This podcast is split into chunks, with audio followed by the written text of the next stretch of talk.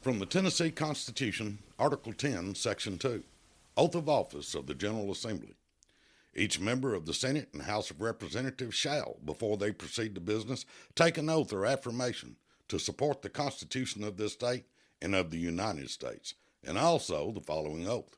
I do solemnly swear or affirm that as a member of this General Assembly, I will, in all appointments, vote without favor, affection, partiality, or prejudice, and that I will not propose or assent to any bill, vote, or resolution which shall appear to me injurious to the people, or consent to any act or thing whatever that shall have a tendency to lessen or abridge their rights and privileges as declared by the Constitution of this state. The members must be instructed as to what those rights and privileges are, and it is up to us, the people, to do that instructing.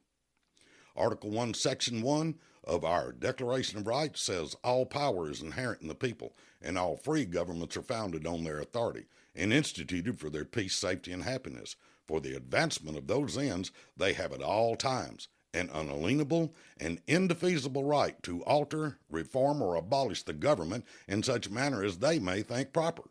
Article 1, Section 2 Government being instituted for the common benefit, the doctrine of non resistance against arbitrary power and oppression is absurd, slavish, and destructive of the good and happiness of mankind.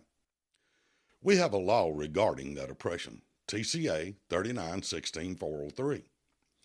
A public servant acting under color of office or employment commits an offense who, an offense is a crime, intentionally subjects another to mistreatment or to arrest, detention, stop, frisk, halt, search, seizure, dispossession, assessment, or liens when the public servant knows that the conduct is unlawful, or intentionally denies or impedes another in the exercise or enjoyment of any right, privilege, power, or immunity when the public servant knows the conduct is unlawful.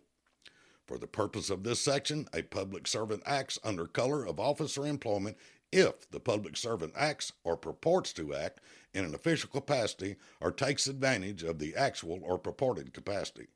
An offense under this section is a Class E felony.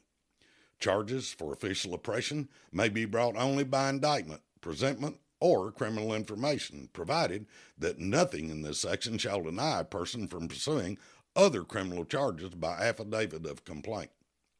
Article 1, Section 23 charges the people with the task.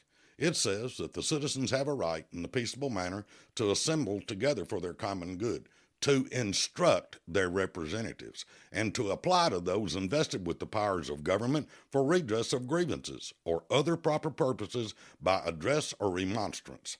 It is our duty to instruct our elected employees so that they know the rules. Being masters of government is hard work. Don't fail in your duty. That means from the dog catcher, if they're paid from the public treasury, to the governor.